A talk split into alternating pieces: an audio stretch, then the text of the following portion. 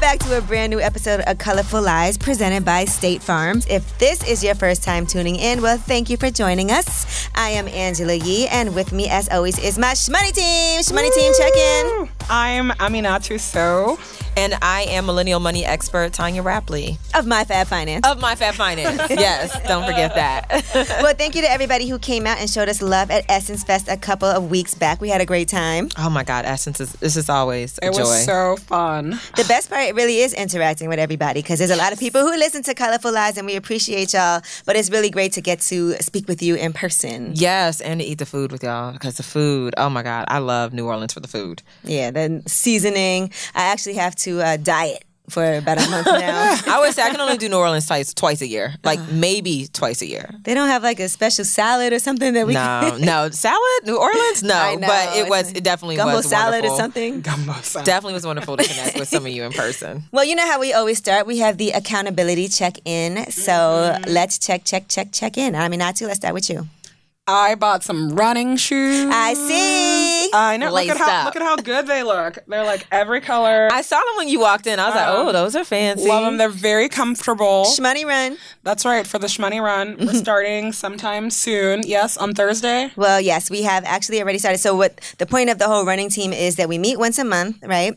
And then we all break off into smaller groups or on our own and continue to run at our own convenience. And then when we meet back again every month, we've made some progress, you know? So, I think like what really inspired me for as far as doing this running team was I had a um, one of my really good friends from college. Her mom was diagnosed with brain cancer, so we always do this run for um, Voices Against Brain Cancer, and she had never ran before, and she had all kinds of asthma issues, and you know she's smaller now than she's ever been, even in like high school, college, and she runs, and her asthma is like doesn't bother her at all anymore. wow. Right. So it was something that she had never run in her entire life, but running for this cause and then keeping it going and then realizing how great it made her felt. And for myself, I never was big on running like that either. So, you know, it just is something that I feel like we need confidence to be able to do because at first I was like embarrassed to go out and run with people that were like, you know, people with crutches were running past me. but you got to build it That's up. that's gonna be that's gonna be me. I'm gonna I'm gonna check in to tell you how my progress is going. The And you thing- can always come with me, you know, on our separate occasions, Oh, like I tell you. Don't you worry. I'm gonna need the accountability.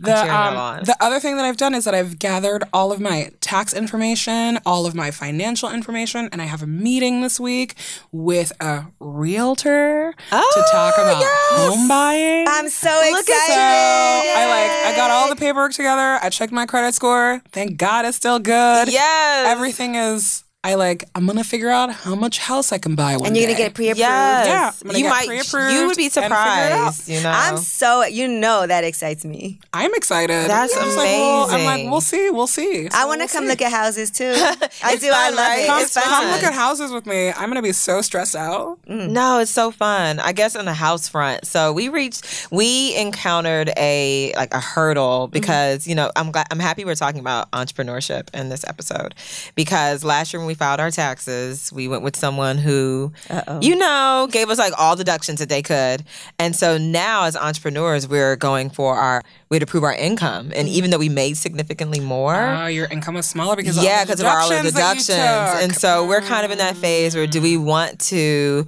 amend his my husband it's particularly my husband's tax returns. So do we want to amend his tax returns? Do we want to wait till 2018 to file again? So we're when I get back to Los Angeles, we're kind of working through that with our accountant to figure out what's best. So we're mm-hmm. still pushing forward, but uh, yeah, there's a caveat to you know claiming as many deductions as you can, and it can come back to bite you, and it's biting us right now.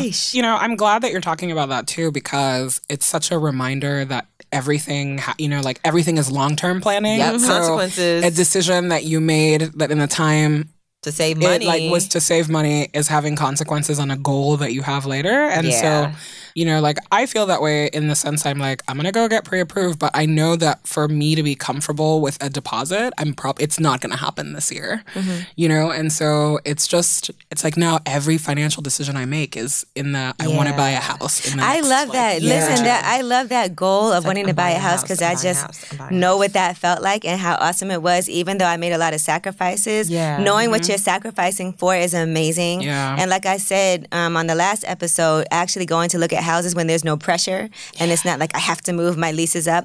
It's more like okay, let me go and do my research because Yeah, here. you know and, you get com- don't. and get comfortable with the process. Right, it's so different when you see houses online than when you actually go see them in person and have a realtor walking you through so and explaining right? everything to you. my and then, and you know, I think, and this is so true. When um, the realtor who I actually ended up using, I walked into my house and she told me this. She said, you know, you'll just get a feeling some, one time when you walk into a house and you feel like this is yours, you'll have a certain feeling that comes over you that you'll be like, wow.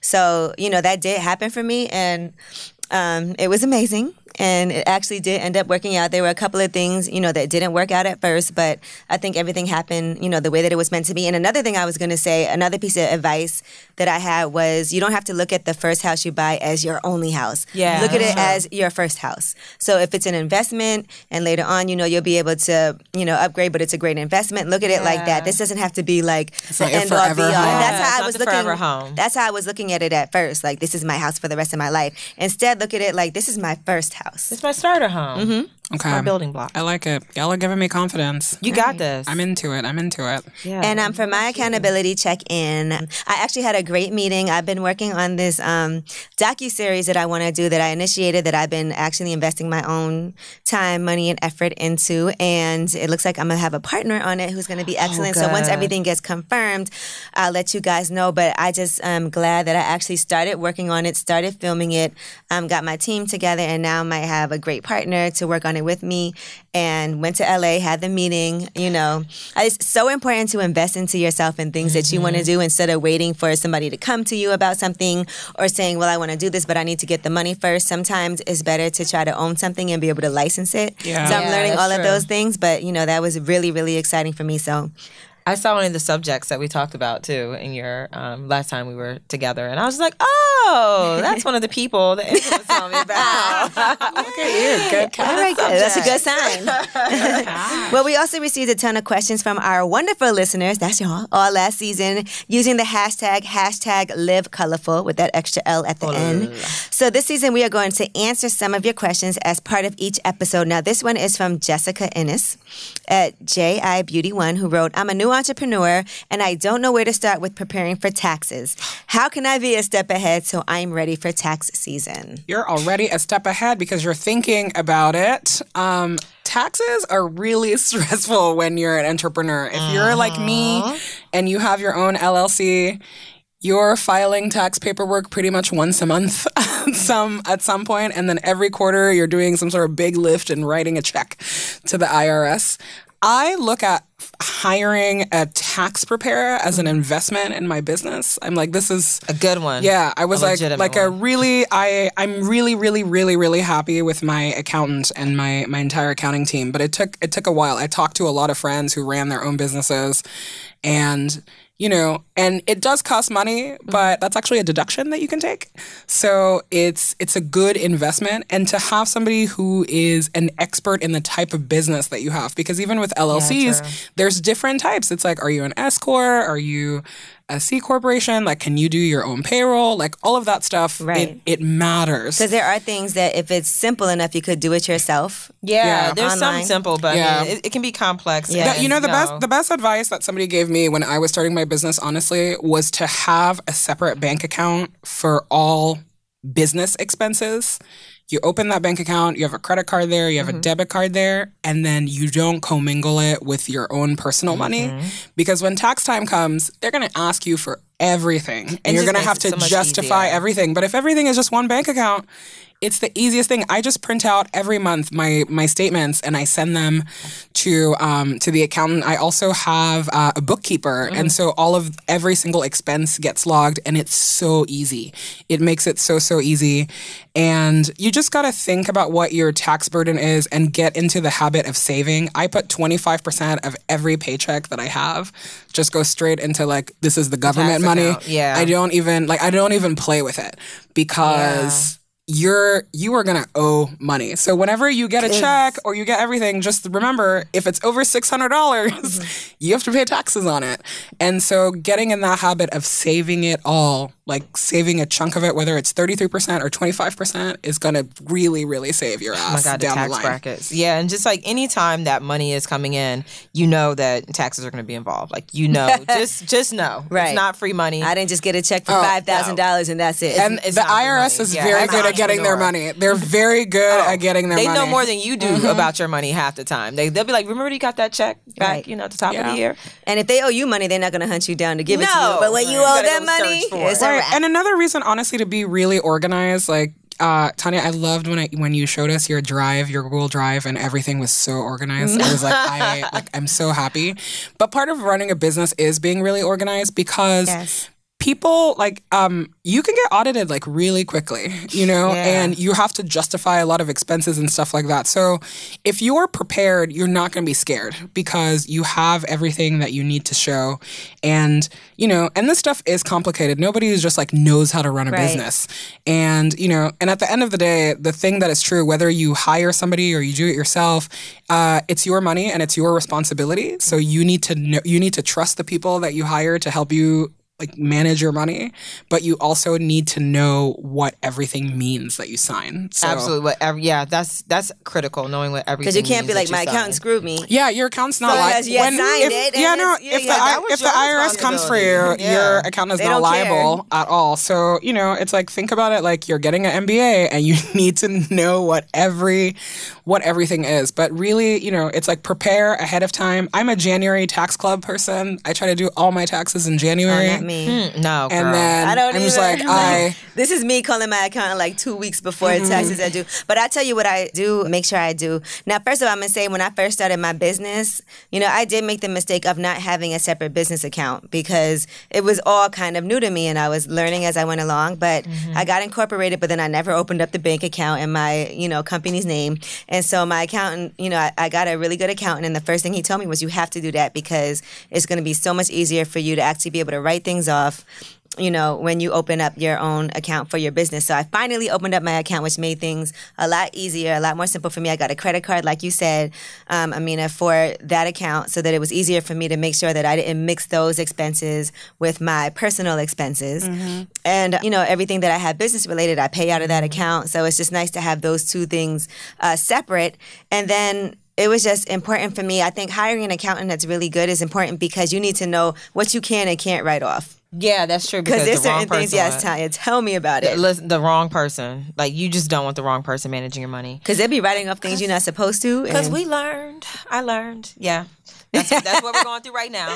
But yeah, and you know, th- there are different types of taxes, and it's been Jessica things to keep in mind. Um, the most common types of taxes are, you know, income tax, Mm-hmm. employment tax, excise tax, property tax, sales and use tax, if you, estimated tax. if you have a merch store like we do, you have to pay taxes on that, and it's so complicated. Because that's why it's important to bring in somebody yeah. For for our podcast, when we sold merch last year, it was like, oh, some states we have to pay taxes, and some states Wow. we don't have to pay, and you have to know all of I that did not stuff. know that. Luckily, I don't know which um, system you use, but some of the systems I use, like um, my checkout, it'll let me know, like based on where the person is ordering from, whether or not the taxes you're responsible for taxes. Because that's the tricky thing about online businesses. You could be in a state where they wouldn't tax, but the person is buying it in a state Exactly. where they tax. So that's like looking for that software to support you. Because yeah, taxes get tricky, and that's why you need someone who's an expert in it. Um, Mm-hmm. I, I recommend people DIY a lot of their finances, but not taxes. Right. Like that's the one thing because you can actually go to jail that. Like, As we've seen. Yeah, no, people go to jail high all the profile time. people.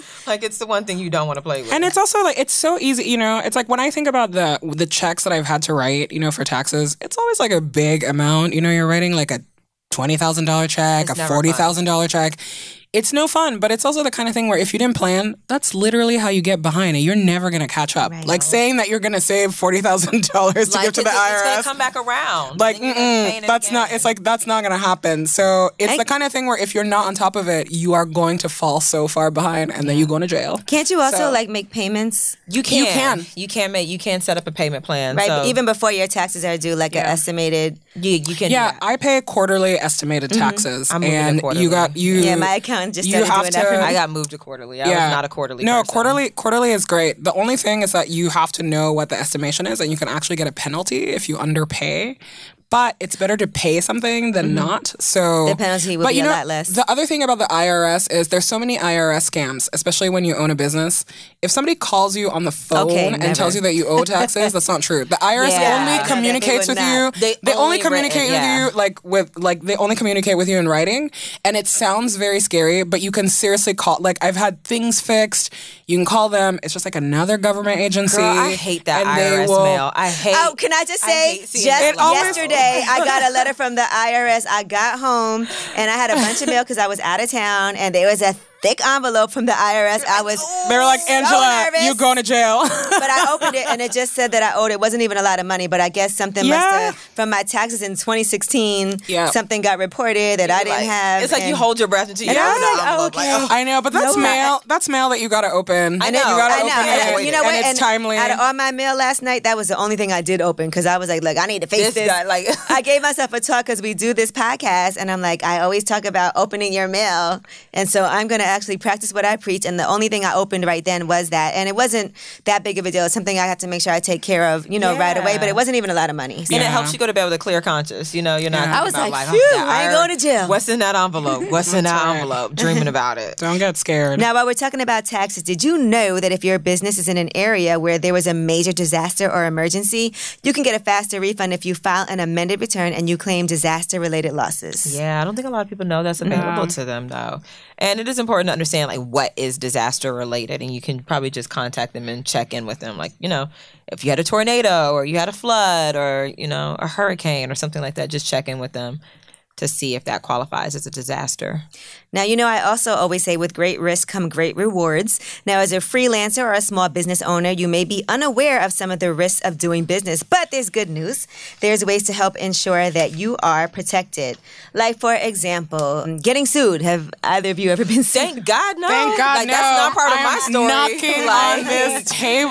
No. Well, but you know, part of that too is that you just need to figure out what the right business structure for you is. And so for me, I knew that I wanted to set up an LLC because then it, you know, it separates your own personal liability from your business liability. Mm-hmm. So when Amina LLC gets sued, I don't feel like I'm getting sued. Right. It's fine. it's your entity. Right, it's my entity, and also you know the the um, it's also smart for taxes because you get all sorts of like different breakdowns, and you know the thing about it is that you need to know what all the different types of like LLCs are that you can have. It's like you can have a sole proprietorship, you can have a general partnership, you can have an S corp, and all of that has repercussions down the line. But again, when I when I set up my LLC, I just I went to a lawyer who mm-hmm. specializes in doing this, mm-hmm. and all in all, with like her time setting up the whole thing, it was like I think it was like six or seven hundred dollars. Mm-hmm. Is your business registered in New York? My business is registered So in is New mine. York. Really? I registered mine. Mine's not registered in New York. I Mine- well, I live here, so I was why living here at the time, but it was just like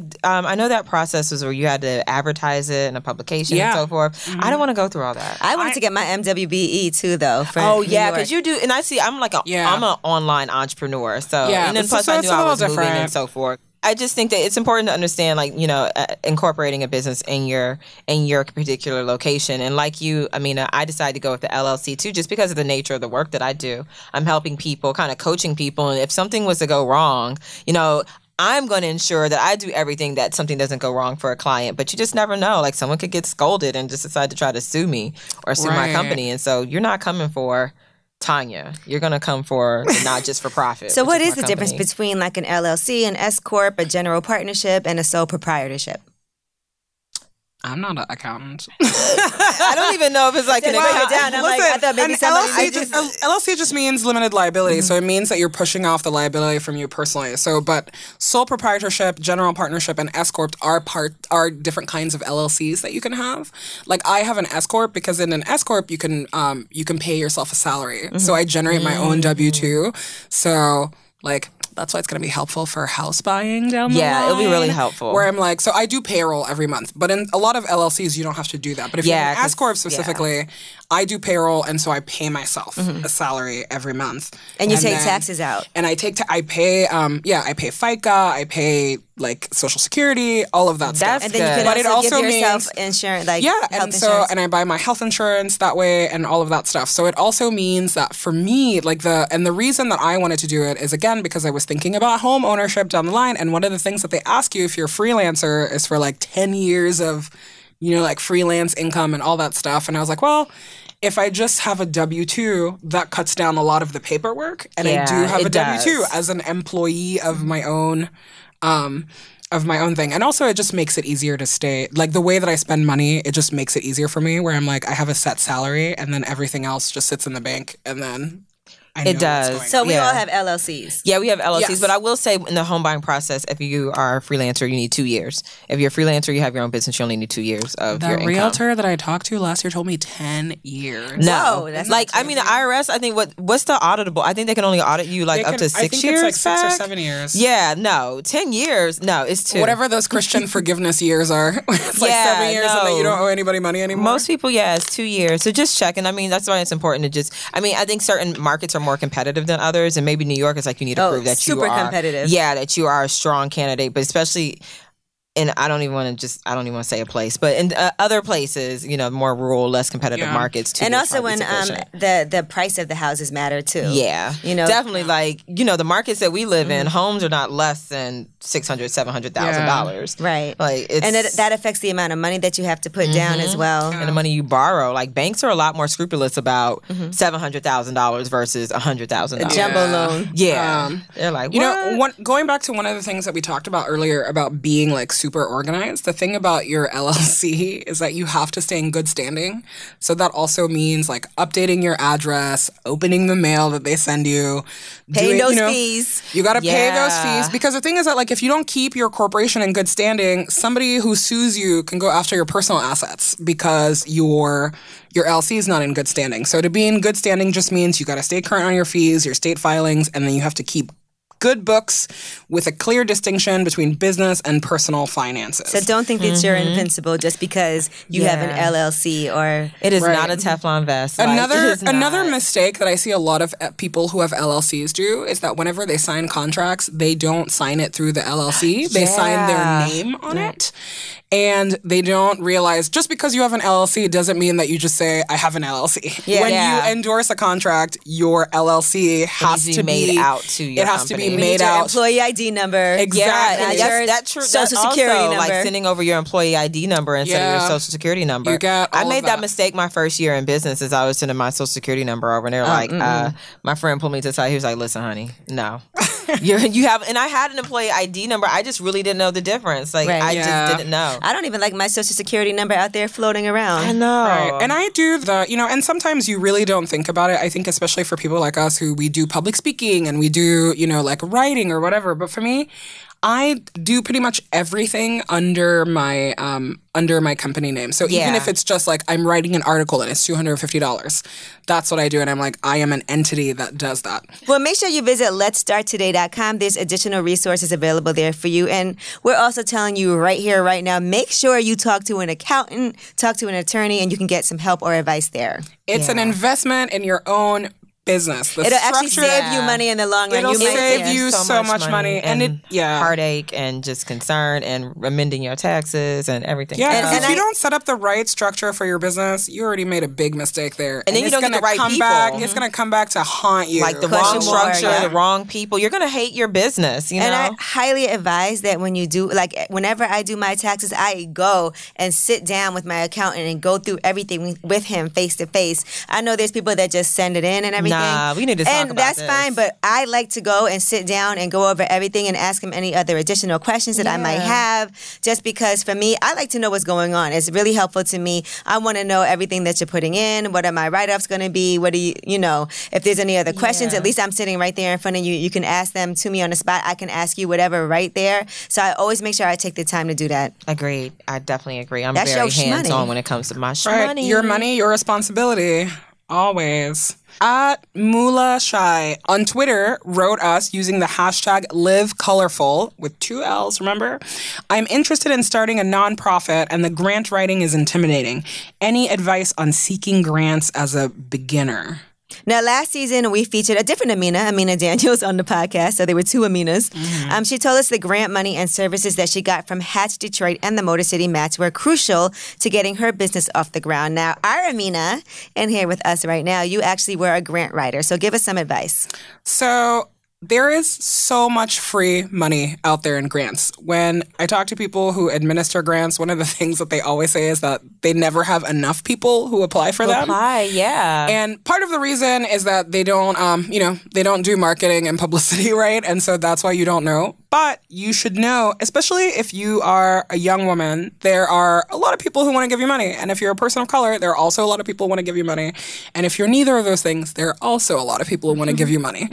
so There's money. one one of the first places that you can go to is to google.com and just look up the grants in your area. You can also go to grants.gov that is actually administered by the government and you can find out so much more. Amina Daniels that we had on the podcast last year, for example, like talked about the Hatch Detroit and the Motor City match that she got and that's how she was able to get her business off the ground. And um, you know, so for young entrepreneurs, there are many many ways that you can do this. Grant writing, it is intimidating, you're right, but there are a lot of resources online to teach you how to do it right. And um, like anything else, it's just a lot of technical writing. You can learn it. If people like random people like me can do it, you can do it. You're not a random person. Get out of here.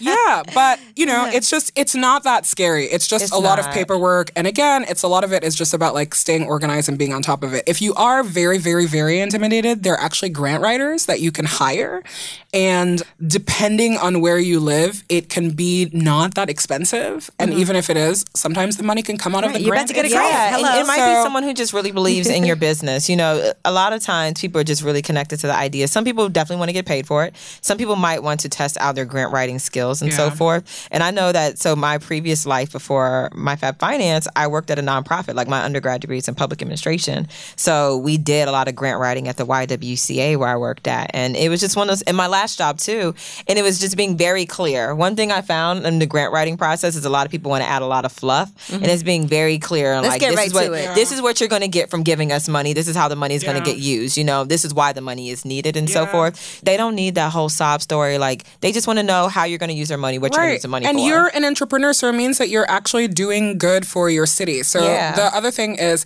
know the people in your city hall. A lot of grant writing, honestly, is just networking it's and talking to connections. Like they ask you to go That's apply for something. Just to make, make this it. formal. Like go to city hall, go to your local chamber of commerce, like meet the people who um, administer your town. The the SBA, the Small Business Administration. Mm-hmm. Also, there's so many resources helping there. me. There's so many resources that you can get, and so I say either pick up the phone or actually go to these offices. Mm-hmm. They want to help you, mm-hmm. and a lot of times they'll have classes and everything that are free and people that can actually sit down with you and go through the whole process with you. Right. And there are also a lot of seminars. Like if you just type in your city plus entrepreneur plus grant, a lot in Google, a lot of things will come up. And you guys pay for the SBA services in your taxes, so Yeah. You we might as well use take that. advantage of it. Like you're you're giving up free money on two like two ways. You're giving up free money by not applying for grants, and you are supporting those services that help people get grants. And so Yeah. it's like Here are some really easy grants actually that anybody can look into. The Amber Grant was started to help women achieve their entrepreneurial dreams. Every month, one winner is given a $500 grant.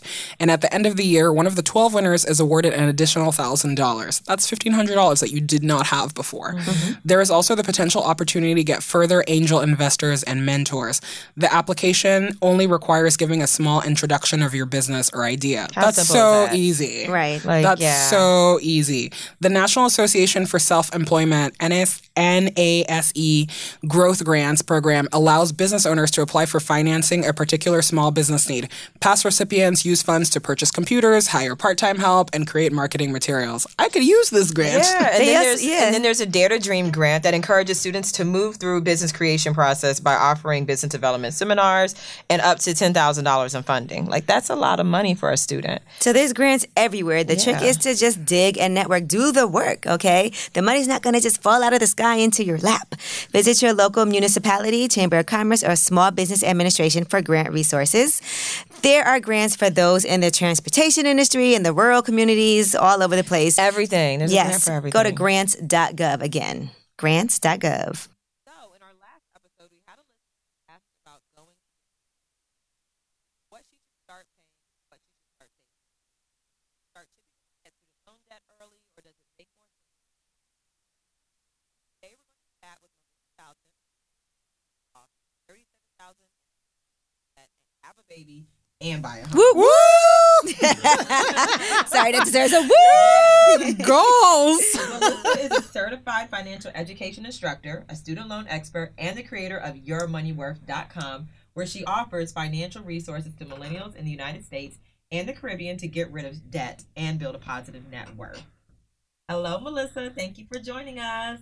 Thank you so much for having me.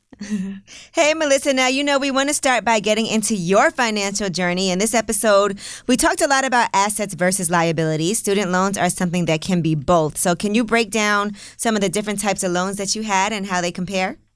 Well, I had all of the loans. so I had federal um, unsubsidized student loans, federal subsidized student loans, and an international private student loan from the Caribbean and a U.S. private student loan from Sallie Mae. Can you tell us what the difference is between the U.S. student loans and the Caribbean student loans? So the structure is basically the same as a private regular U.S. student loan. So you go to the lender, they underwrite the loan based on your credit worthiness, and then they offer you the student loan um, to pay for your education. The main difference is in the Caribbean, your student loan has to be secured with some type of collateral. So that usually means both having co-signers, such as your parents or some other family member, and putting up property. So, for example, the loan would be, you know, have a lien against your home, mm. or if you have land, or if you have some cash or investments, you have to actually provide those collateral to secure the loan um, in the Caribbean student loan. That's scary. I know. So basically, if you don't have any assets, you don't get student loans in the Caribbean. Yes, Wow. yes, yes, and that that presents a big problem because um, you need a student loan, you know, to leverage that to get a higher education, and the student loan system was created really to uh, expand the access to higher education for Caribbean people, but the people who, who really need the help is the ones who don't have the assets, then that presents a challenge for them financing education and basically using that to, you know, increase their earning pot- potential. Absolutely. I like you sound like somebody who obviously had a plan from the very, very beginning to tackle all of this. Can you walk us through what you were thinking when you got the debt and then once it was time to start paying up, how you tackled that? You know, when I graduated from undergrad in 2007, there were no income-based repayment plans at that point.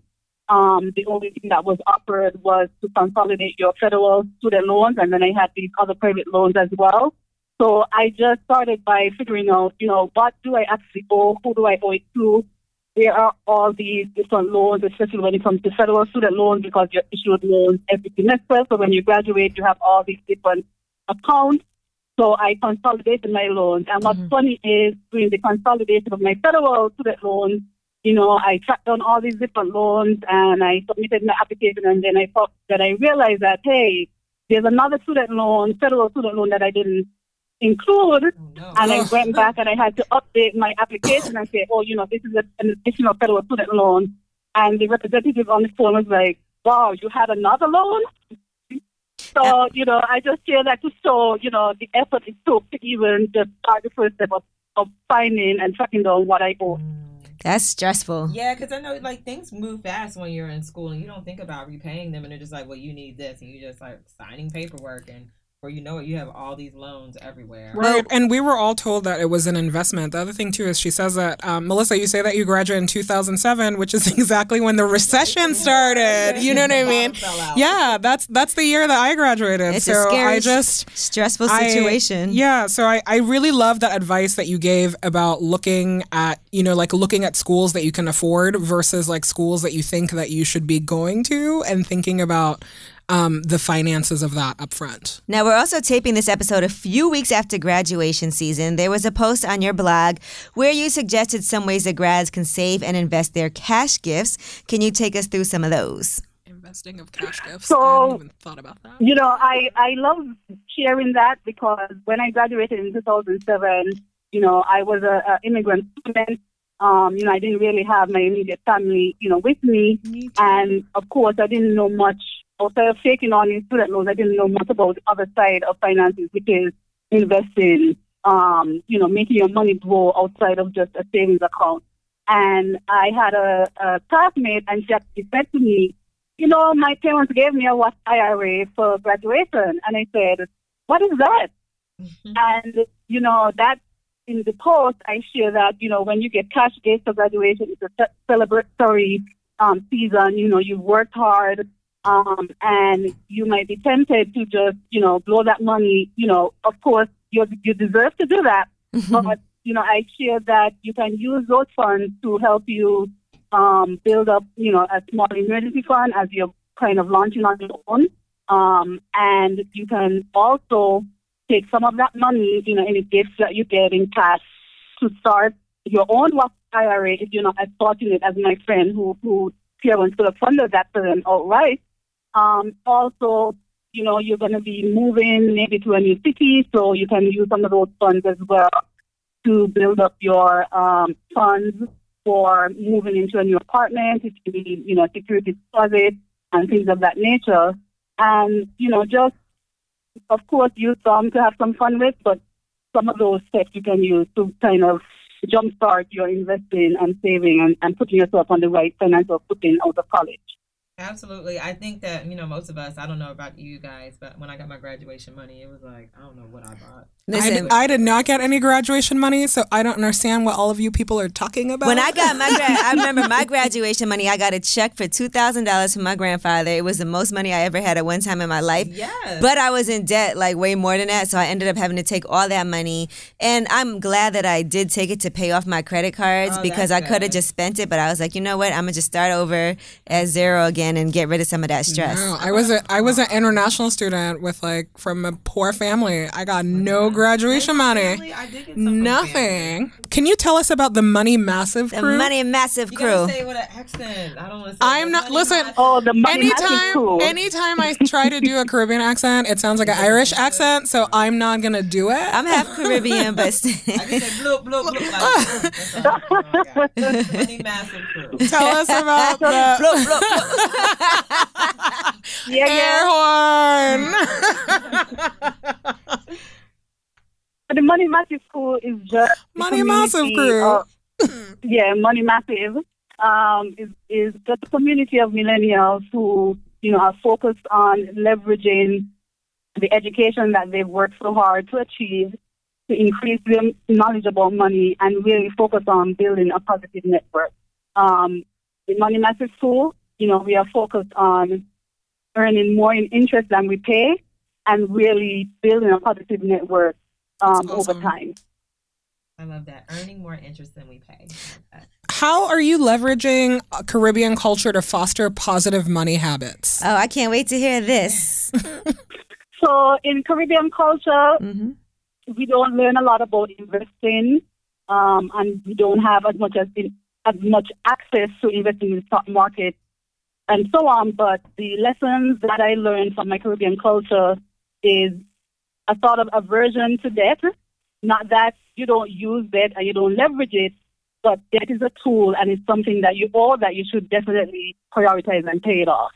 So, you know, I always remember my father saying, you know, I don't want to owe anybody. I don't want to owe anybody. So whatever I owe, I need to prioritize it and pay it, pay it off quickly. And then, you know, the money that I was owing, you know, I have that to use for myself. Um, another thing that I use for my Caribbean culture is pooling resources Mhm. across households. So in the Caribbean, of course, we have nuclear families, but we really operate, um, you know, across our extended families. So it was not uncommon for my aunt to be providing childcare for me after school, and then my my mother, you know, providing maybe school resources for another aunt or another cousin. So by pooling our resources for childcare and even financially when there's one family member who's going through a financial crisis, that really strengthens how you can weather those financial storms. And even living here in the U.S., um, after I finished um, graduate school and went on to start my career, my family actually migrated from St. Kitts and Nevis in the Caribbean to the U.S. in the middle of the recession as well, and they weren't able to get jobs right away. So I actually helped to support them and pay their rent mm. while I was working. But then when I had my son, my father actually provided childcare for me when I went back to work initially. So just using that culture of spreading your resources across different households to go through those financial um, tough times. And my grandfather was always saying, save your money, buy a house, save your money, buy a house. That was always his thing. And I remember growing up, my grandfather definitely owned his house, left it to my mom when he moved back to the Caribbean and um, you know built a house there and that's what he always said to me was when are you going to buy a house stop paying rent buy a house it was always ingrained in me Yeah, I think Yes, Caribbean people have a very strong, um, we believe in owning land and owning property. And, you know, that is something that we definitely strive for is owning land and property and having a place of your own, for sure. That's important because I feel like in the U.S. we have a culture of debt where it's like debt is okay and it becomes a way of life. So I think that's important. I think that's something that people could learn from our immigrant, um, our immigrant friends and family members. So, well, Melissa, thank you so much for joining us and sharing your money journey with us. Let everyone know where they can connect with you online. You can connect with me at yourmoneyworth.com. Um, right on the homepage, you can join the Money Matters School there. And I'm so happy to join this conversation and thanks so much for having me. Thanks so much, Melissa. Enjoy the rest of your week. Okay, thank you so much for having me. Take care. Well that's all we got time for this week i'm gonna miss you guys I know.